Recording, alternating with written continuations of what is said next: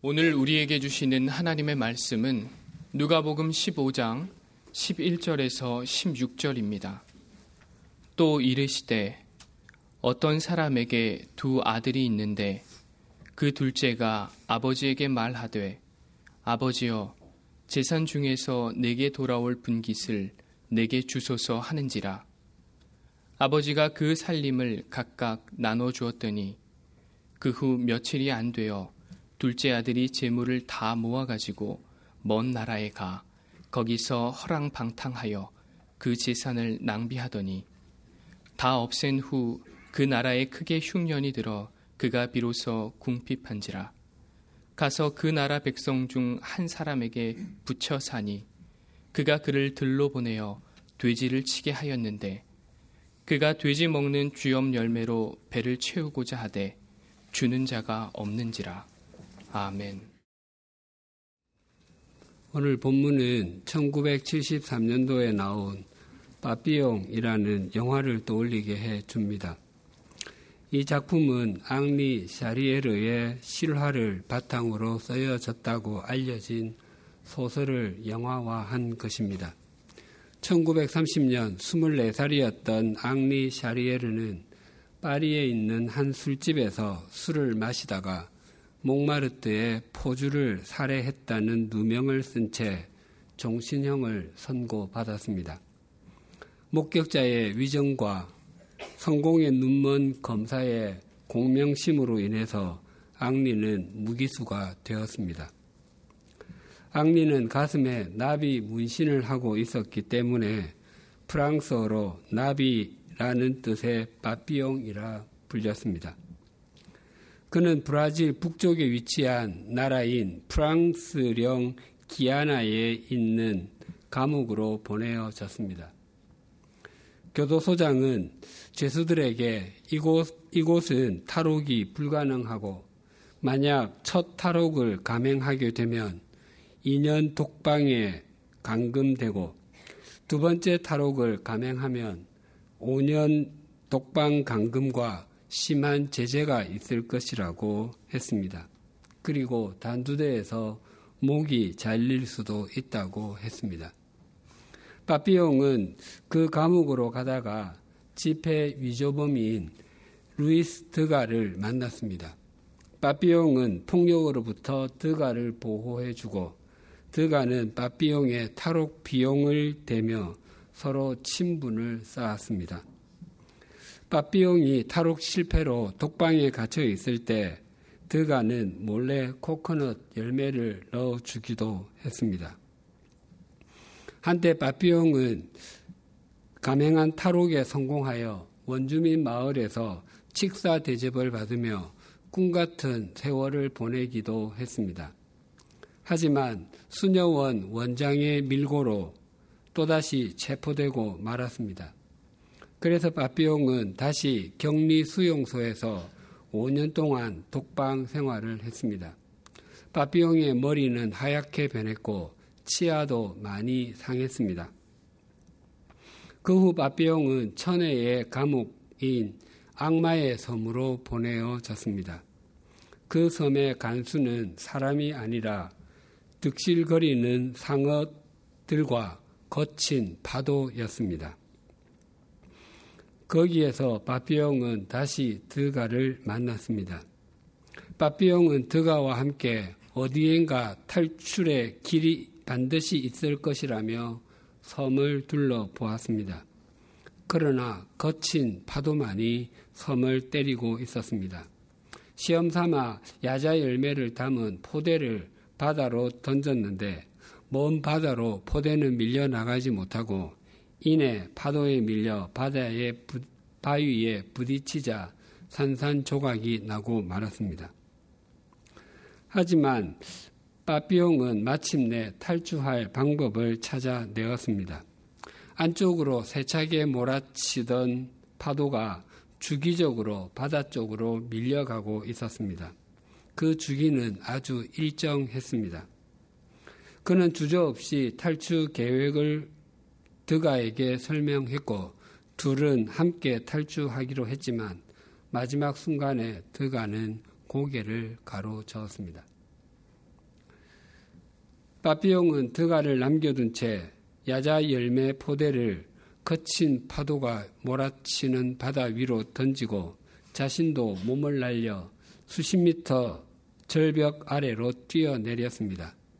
그리고 야자 열매 포대에 몸을 맡긴 채 파도를 타고 조금씩 조금씩 팔 다리를 저어서 먼 바다로 나아갔습니다. 마침내 망망한 바다로 나아, 나아가게 되자 야자 포대 야자 열매 포대 위에 엉거주춤하게 누워서 빠삐용은 소리를 질렀습니다. 야 이놈들아 나는 여기에 살아. 화면에서 빠삐용의 모습이 점점 작아집니다. 그리고 이렇게 해설이 나오면서 영화는 끝이 납니다. 빠삐용은 자유를 얻었습니다. 그리고 여생을 자유인으로 살았습니다. 이 악명 높은 프랑스령 기아나의 감옥 제도도 그를 굴복시키지 못했습니다. 오늘 본문에는 자신의 집을 감옥이라고 여기고 자신을 빠삐용이라고 착각하는 한 젊은이에 대해서 소개를 합니다. 바리새인들과 서기관들은 하나님에 대한 왜곡된 상을 갖고 있었습니다. 하나님은 의인은 기뻐하시고 사랑하시지만 죄인은 싫어하시고 진노하신다는 생각이었습니다. 그들은 여러 가지 면에서 예수님을 받아들이지 못했습니다. 예수님은 당신을 하나님의 아들이라고 말씀하셨는데 바리새인들과 서기관들은 그것을 받아들일 수가 없었습니다. 하나님의 아들이라고 하는 것은 곧 하나님과 동의어였기 때문입니다. 사자의 새끼는 사자이고 독수리의 새끼는 독수리이듯이 사람의 아들은 사람이고 하나님의 아들은 하나님이시기 때문입니다. 그래서 그들은 예수님을 귀신 들린 사람 취급하기도 하고 십자가에 못 박으라고 소리를 지르기도 했습니다. 또한 그들이 예수님에 대해서 참을 수가 없었던 것은 예수님께서 죄, 세리와 죄인들과 함께 가까이 한다는 것이었습니다. 만약 예수님께서 말씀하시는 대로 당신이 실제로 메시아라고 한다면 자신들의 신앙과 사람 전체를 교정해야만 했습니다. 하나님은 죄인의 하나님이 아니라 의인의 하나님으로 그들은 굳게 믿고 있는데 그것이 아니라면 지금까지 자신들의 삶과 신앙은 바르지 못한 것이고 엉터리를 붙잡고 있었다는 것을 인정해야 하므로 수용할 수가 없었던 것이었습니다. 하지만 예수님께서는 하나님은 죄에 대해서는 진노하시지만 사람에 대해서는 그렇지 않다는 것을 보여주시기 위해서 당시에 사람들로부터 손가락질을 받았던 세리들과 죄인들에게 복음을 전하기도 하시고 그들과 함께 식사도 함께 하셨습니다.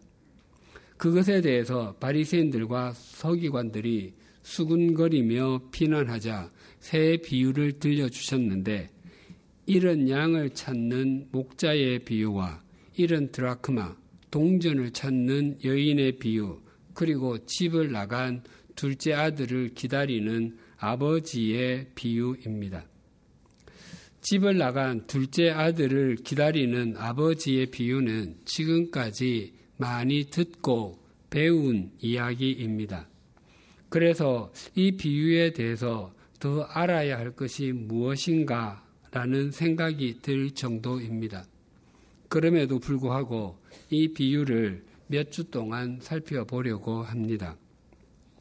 성경 말씀은 우리가 생각하는 것보다 훨씬 더 깊고 훨씬 더 풍성하기 때문입니다. 흔히 이 비유를 탕자의 비유라고 합니다. 또 어떤 사람들은 돌탕의 비유라고 말하기도 합니다. 돌탕은 돌아온 탕자의 준말입니다. 제가 이 비유에 대해서 언급하면서 한 번도 탕자라고 말하지 않았습니다. 예수님께서 이 아들의 이야기를 들려주신 것은 그가 얼마나 방탕한 인생을 살았는지를 교훈하시기 위함이 아니었습니다. 또 그가 얼마나 못돼 먹은 놈인지를 확인하기 위함도 아니었습니다. 이 둘째 아들 역시 집에 있었던 첫째와 동일하게 아버지가 사랑하는 아들이라고 하는 것을 강조하기 위함이었습니다. 사실 이 둘째는 우리의 인생을 비추어 주는 자화상과도 같습니다. 이 비유는 예수님께서 말씀하신 비유 가운데 가장 깁니다. 그리고 그 내용도 실제적일 뿐만 아니라 굉장히 감동적이고 눈물 겹도록 아름답습니다. 그래서 이 이야기를 비유 중에 비유라고 말하기도 하고 복음 중에 복음이라고 말하기도 합니다. 오늘 본문 11절이 이렇게 증가합니다. 또 이르시되 어떤 사람에게 두 아들이 있는데 이 비유의 서론입니다. 두 아들이 있다는 언급에서 심상치 않은 장면이 나올 것이 예상됩니다. 사람마다 독특한 자기 생활 양식이 있습니다. 악착같이 살아가는 사람이 있는가 하면 유연하게 살아가는 사람도 있습니다. 또 무엇인가 목표를 정하고 그것을 이루기 위해, 위해서 몸부림을 치는 것을 좋아하는 사람이 있는가 하면 큰 업적을 이루지 못해도 다른 사람들을 격려하며 함께 지내는 것을 좋아하는 사람도 있습니다. 알프레드 아들러라고 하는 오스트리아의 유대계 의사이자 심리 치료사가 있습니다. 그는 개인 심리학의 창시자이기도 합니다. 그는 가족 구도와 출생 순서가 생활 양식 형성에 중요하다는 것을 강조하였습니다. 즉, 어떤 사람의 삶의 양식과 성격은 그가 가정에서 몇 번째로 태어났는가에 따라서 큰 영향을 줄 수 있다고 본 것입니다. 아들의 이론에 따르면 첫째 아이는 이런 특성이 있습니다. 그는 태어나면서부터 부모로부터 전폭적인 지지를 받고 행복을 누립니다. 그러나 그 시절은 둘째가 태어나면서부터 마침표를 찍습니다. 그때부터 부모의 사랑을 동생과 함께 나누어야 합니다. 첫째로서는 둘째에게 부모의 사랑을 절반 빼앗겼다고 생각되기 때문에 동생의, 출, 동생의 출생이 상처로 남기도 합니다. 그래서 그에게 동생은 타도의 대상입니다. 때때로 동생에게 물리적인 힘을 가해 보기도 하지만 돌아오는 것은 부모의 질책밖에 없습니다. 첫째는 부모에게 사랑을 받을 수 있는 최상의 길은 동생을 위해 주는 것이라는 것을 깨닫게 됩니다. 그래서 첫째가 동생을 돌보고 위하는 것이 동생을 사랑하는 것만이 아닌 부모의 사랑을 다시 되찾아오기 위한 방법이기도 합니다. 또한 동생에게 잘못 대하면 부모를 잃을지 모른다는 두려움이 그를 이성적으로 만듭니다. 그런 와중에서 동생과 점점 정이 들어갑니다. 이때에 부모의 역할이 중요한데 동생을 괴롭히는 첫째를 심하게 나무라며 둘째만 품는다면 첫째의 자존감이 굉장히 떨어질 수 있습니다. 그래서 부모는 아이를 두 아이를 모두 인격적으로 대해주고 함께 품어야 합니다. 둘째 아이의 특성은 이러합니다. 태어나 보니 형이나 언니라는 장애물이 있습니다. 그러나 그에게 형이나 언니를 물리칠 방법은 없습니다. 죽는 날까지 형이나 언니에 이은 둘째입니다. 그는 한 번도 부모의 사랑을 독차지해 본 적이 없습니다. 언제나 형이나 언니와 나누어 가져야 합니다. 그래서 부모의 사랑을 독차지하기 위해서 형이나 언니와 투쟁을 하기 시작합니다. 그는 부모의 사랑을 획득할 수 있는 투쟁 방법을 개발하고 선택합니다.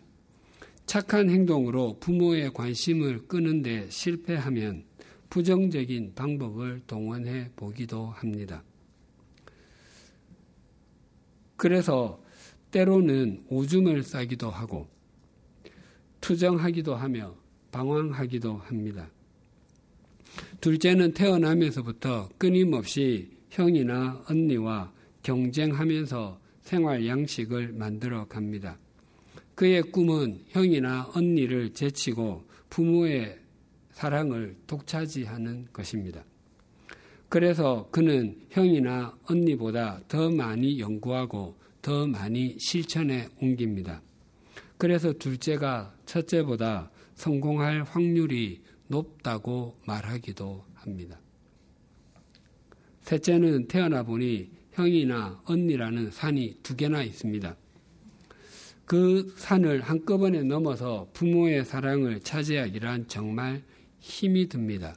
그래서 형들이나 언니들 사이에서 조화를 꾀합니다.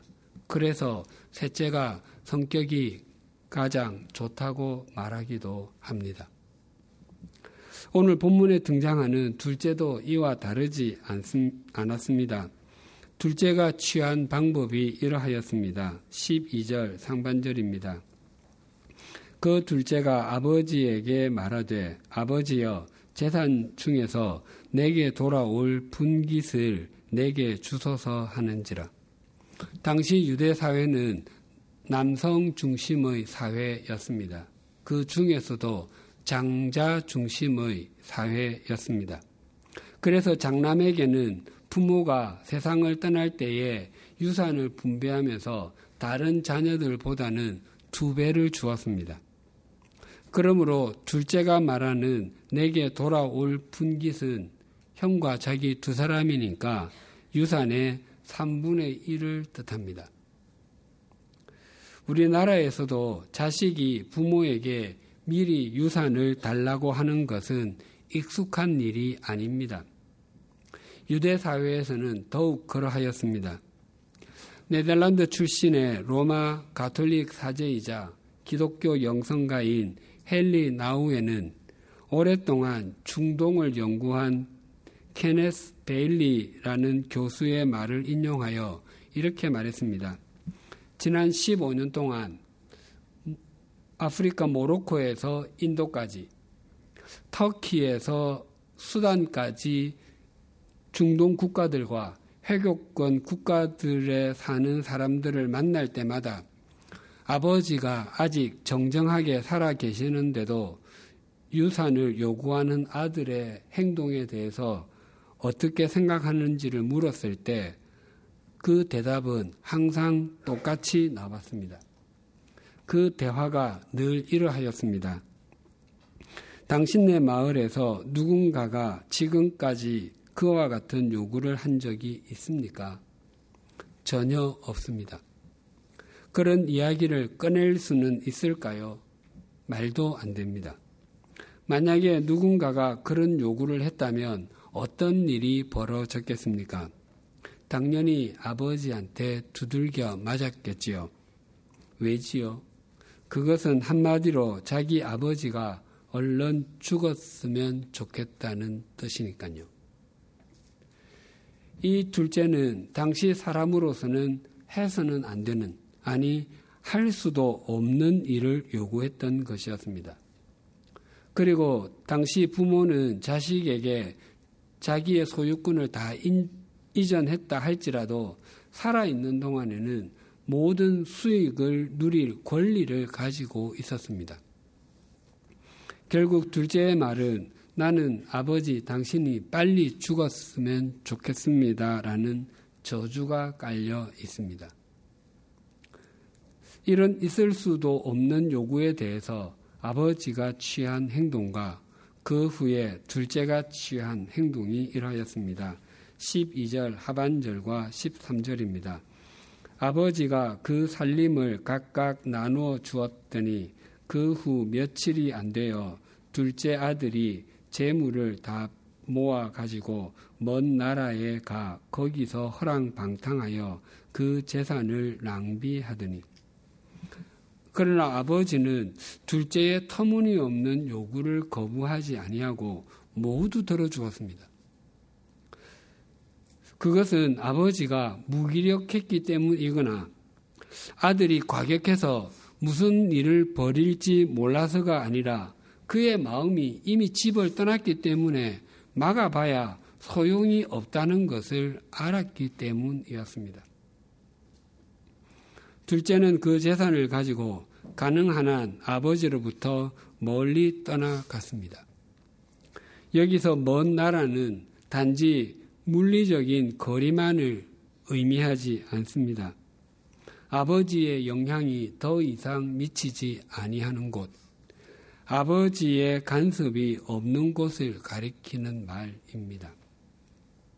즉, 둘째는 아버지를 잊어버리고 살기로 결심한 것이었습니다. 둘째의 삶에 대해서는 그렇게 자세히 말씀드리지 않아도 우리 모두는 본성적으로 그리고 경험적으로 이미 잘 알고 있습니다. 아버지를 떠난 삶이 얼마나 익숙한가 하면 이 말씀으로 대본을 대본으로 하여 교회 사는 성극을 보면 아주 잘 드러납니다.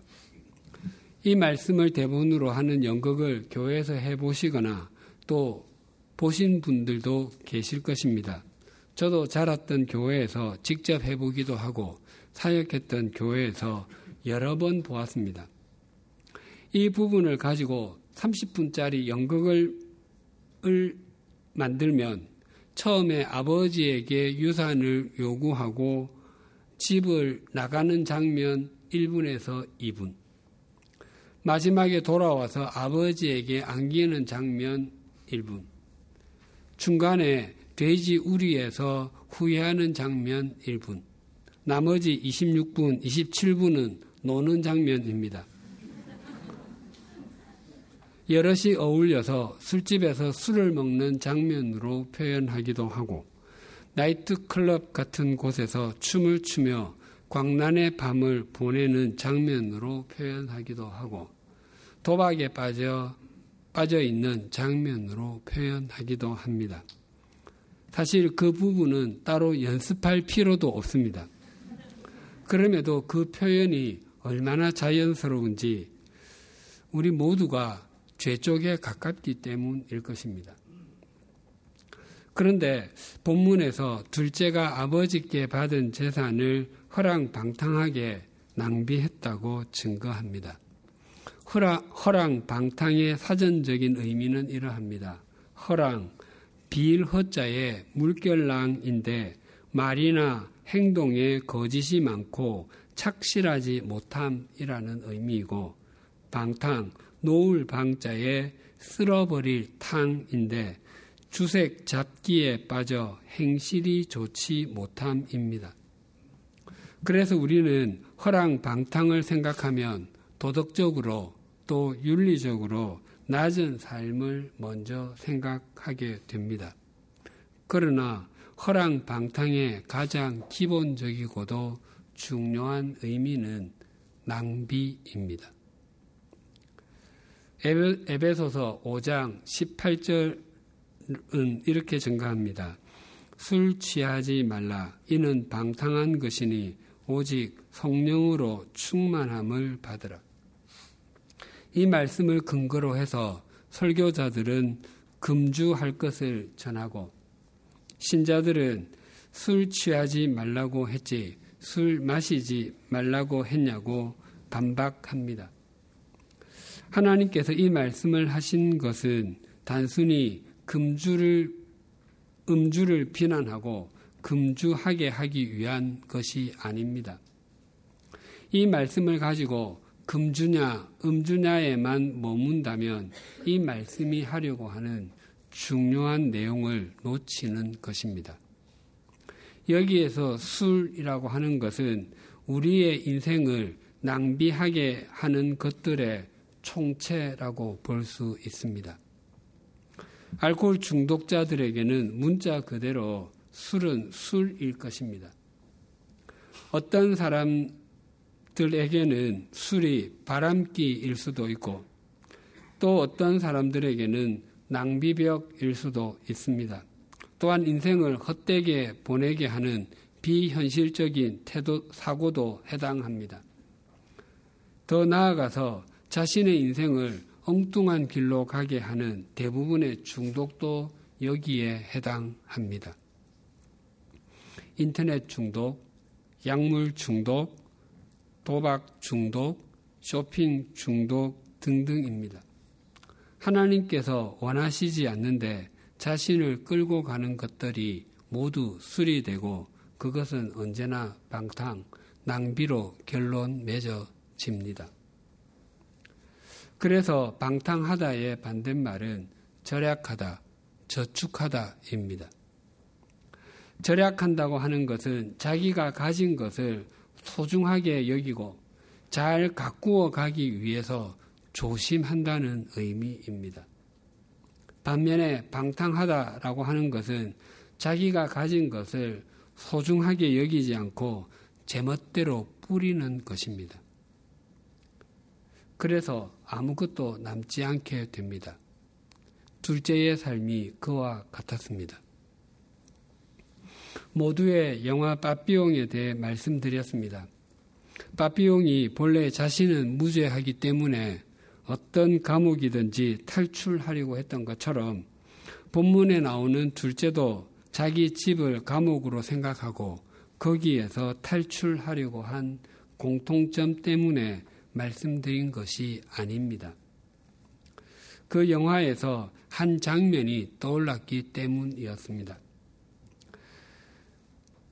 일반적으로 그 영화에서 사람들이 가장 많이 기억하는 장면은 마지막에 빠삐용이 떠나기를 주저하는 드가를 뒤로 한 채 절벽에서 뛰어내리는 그 순간 자유를 향한 절규의 몸부림일 것입니다. 제게 가장 인상적이었던 것은 빠삐용이 처음에 타오록했다가 실패하고 독방에 갇혀서 2년 동안 굶주림과 고독, 습기 등으로 극한의 고통을 겪는 중에 꿈을 꾸는 장면입니다. 바비용은 꿈에 흰색 양복을 입고 사막 모래 위를 터벅터벅 걸어갑니다. 그런데 저 멀리 앞에 재판관이 서 있는데 그 양옆에 각각 6명씩 12명의 배심원이 앉아 있습니다. 재판관이 말하기를 너는 내 제목을 알고 있겠지라고 했습니다. 그는 나는 무죄합니다. 나는 그 포주를 죽이지 않았습니다. 당신이 아무 증거도 없이 나에게 누명을 씌운 것입니다. 라고 절규합니다. 재판관은 그것은 틀림없는 사실이다. 그러나 너의 진짜 죄는 포주의 죽음과는 아무 상관이 없다라고 했습니다. 그는 그렇다면 무슨 죄란 말입니까? 라고 반문했습니다. 재판관은 너의 죄는 사람이 지을 수 있는 최악의 죄이다. 나는 너를 인생을 낭비한 죄로 기소한다. 그 죄값은 사형이다. 라고 말했습니다. 그 말에 빠삐용은 더 이상 무죄라고 항변하지 못하고 유죄입니다. 유죄입니다. 유죄입니다. 라고 시인하며 잠에서 깹니다. 인생을 낭비하는 것보다 더 큰 죄가 없습니다. 이 둘째가 아버지에게 유산을 미리 달라고 하는 것보다 훨씬 더 큰 죄는 아버지를 떠나가는 것입니다. 아버지를 떠나는 것 자체가 이미 낭비의 시작이기 때문입니다. 둘째는 아버지에게 자기에게 돌아올 분깃, 유산을 달라고 했습니다. 즉, 돈을 달라고 한 것입니다. 그런데 아버지가 그에게 준 것은 돈이 아니었습니다. 12절 하반부에 보면 아버지는 그 둘째에게 살림을 나누어 주었다고 합니다. 살림은 문자 그대로 살림, 생명입니다. 결혼한 사람이 집에서 밥하고 빨래하고 청소하고 가족들을 챙기고 하는 일을 살림한다고 합니다. 왜냐하면 그런 일들을 통해서 가족들의 생명을 살리는 일을 하기 때문입니다. 그런데 가사 도우미가 똑같이 밥하고 빨래하고 청소한다고 할지라도 살림한다고 말하지 않습니다. 왜냐하면 그가 그런 일을 하는 목적이 생명이 아니라 돈이기 때문입니다.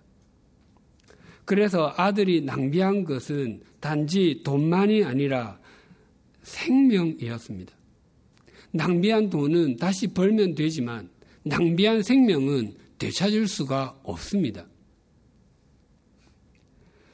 둘째가 아버지를 떠남이 낭비이듯이 하나님을 떠난 모든 삶은 모두 낭비의 인생입니다. 하나님을 떠나서 아무리 큰 업적을 이루어도 또 아무리 신나는 인생을 산다 할지라도 그것은 하나님 앞에서 허랑 방탕한 것입니다.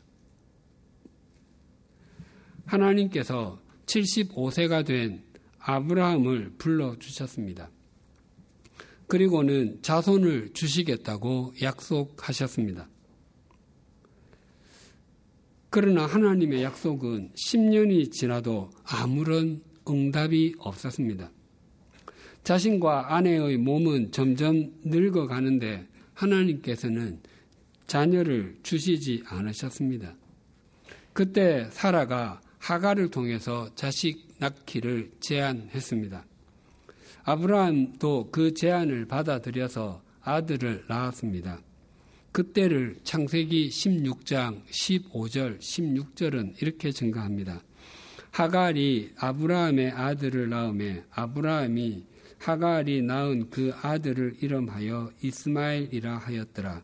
하갈이 아브라함에게 이스마엘을 낳았을 때에 아브라함이 86세였더라.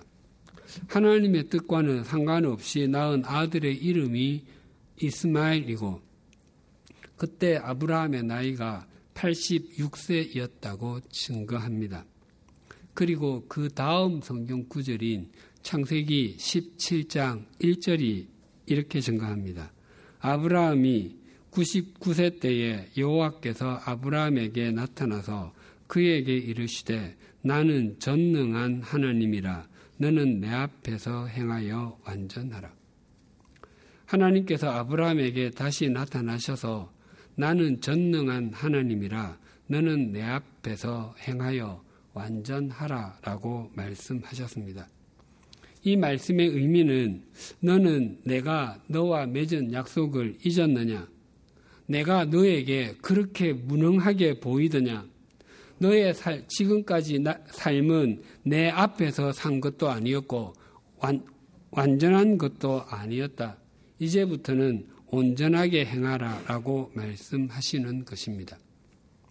그때 아브라함의 나이가 99세였습니다. 그러니까 16장 16절의 86세와는 13년의 간격이 있습니다. 그 13년 동안 아브라함은 나름대로 열심히 살았을 것입니다. 하지만 그 13년은 아브라함에게 잃어버린 13년이고 허랑방탕했던 13년입니다. 성경은 그 기간 동안 아브라함의 삶에 대해서 철저하게 침묵하고 있습니다. 하나님 앞에서 살지 않았던 13년은 아무런 의미가 없었다는, 의, 없었다는 것입니다. 그러나 이런 낭비만이 있는 것은 아닙니다. 거룩한 낭비, 재창조를 위한 낭비도 있습니다. 베세다 광야에서 한 소년이 자신의 도시락과 같은 빵 다섯 개와 물고기 두 마리를 낭비했습니다. 그 낭비는 남자만 5천 명, 여자와 어린 아이들을 합하면 최소한 1만 명이 넘는 사람들을 먹이는 주님의 역사의 원동력이 되었습니다. 예루살렘에서 여리고로 내려가던 한 사람이 강도를 당했습니다. 제사장 레위인은 아무것도 낭비하지 않았습니다. 그러나 한 사마리아인은 기꺼이 낭비했습니다. 그는 시간도 낭비했고 힘도 낭비했고 재물도 낭비했습니다. 그러나 그 낭비로 말미암아 한 생명을 살려내었습니다. 목자는 이런 양을 찾기 위해서 자신을 낭비하는 것을 마다하지 않았습니다. 그래서 그 양을 되찾을 수 있었고 그 양은 살아날 수 있었습니다. 여인은 이런 드라크마를 찾기 위해서 자신을 낭비하는 것을 기꺼이 감당했습니다. 그래서 하늘의 기쁨을 맛보게 되었습니다. 무엇보다도 가장 낭비를 많이 하신 분이 예수 그리스도이십니다. 주님은 하나님께 반역한 인간을 살리기 위해서 영원하신 분이 유한 속으로 들어오셨습니다. 그것도 낮고 낮은 자리로 오셨습니다. 주님의 영원한 낭비는 우리를 영원히 살리셨습니다. 우리의 하루하루가 주님 안에서 함께 지어져 가서 진리의 축척, 생명의 저축이 되도록 우리의 시선을 주님께 고정시키십시다. 우리가 주님 안에서 주님과 동행하면 우리 삶의 길이 눈물의 골짜기를 걷는 것 같을 때에도 거기에서 은총의 샘물을 맛보게 될 것이고 또 시온의 대로를 걷는 것 같을 때에도 겸손의 열매를 거두게 될 것입니다. 잊지 마십시다. 아무리 많은 것을 쥐어도 또 아무리 높은 의자에 앉아도 하나님을 외면하는 삶, 아버지를 떠난 삶 자체가 이미 낭비라는 사실을 말입니다. 기도드리시겠습니다.